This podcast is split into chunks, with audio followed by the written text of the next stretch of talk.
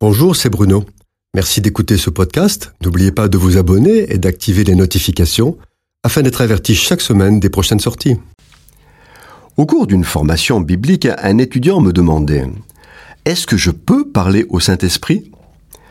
Voilà une question inhabituelle et que tout chrétien s'est peut-être posée au moins une fois dans sa vie. Bien sûr, il y a des réponses toutes faites, bien pratiques, qui permettent d'évacuer la question. Des réponses du style On prie Dieu, le Père, au nom de Jésus. À part Étienne, au cours de son martyr, il n'y a pas d'exemple de prière adressée à Jésus. Justement, et c'est là le hic. Il y a une exception, Étienne. Et si nous croyons que toute la Bible est la parole de Dieu, qu'elle ne se trompe pas, alors nous devons prendre en considération cette exception. J'ai répondu à cet étudiant, la première chose, c'est qu'il ne faut pas confondre parler et prier. Lorsque tu parles, tu es dans une relation d'échange, de concertation, d'entretien, d'un ami à son ami, d'un fils à son père, d'un humain à un autre humain. Lorsque tu pries, tu es dans une posture de soumission, de subordination, de demandeur vers un supérieur.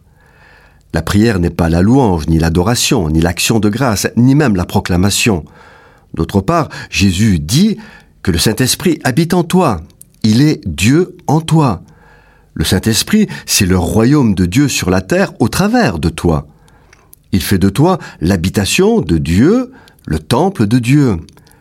Le Saint-Esprit, c'est le consolateur, l'avocat, celui qui marche avec toi à chaque instant. C'est ton compagnon de route.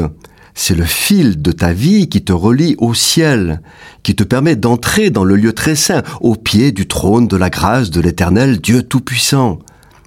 Le Saint-Esprit en toi, c'est l'Esprit de Jésus en toi qui marche avec toi comme s'il le faisait avec ses disciples.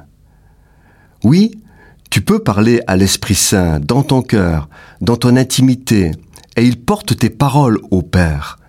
Tu peux lui parler comme on parle avec un ami et partager tes joies, tes peines, tes projets, tes interrogations. Alors, le Saint-Esprit nourrit tes pensées, il te donne des idées, te rappelle la parole de Dieu. Il t'encourage ou t'alerte du danger. Il te donne la force pour avancer et il te partage l'amour, la compassion, la joie, la paix de Dieu.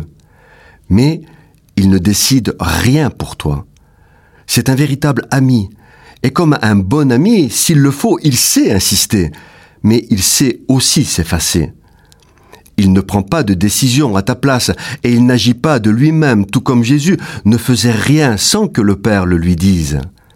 Rien ne s'oppose à ce que tu parles à ton compagnon de route, le consolateur, mais tes prières, tes demandes, tes intercessions, tu les fais au Père, au nom de Jésus qui t'introduit dans sa présence. Et l'Esprit Saint les lui porte, au travers de son filtre d'amour, comme le ferait un ami. Alors, le Père qui sait toutes choses et qui écoute la prière apporte une réponse pour ton bien.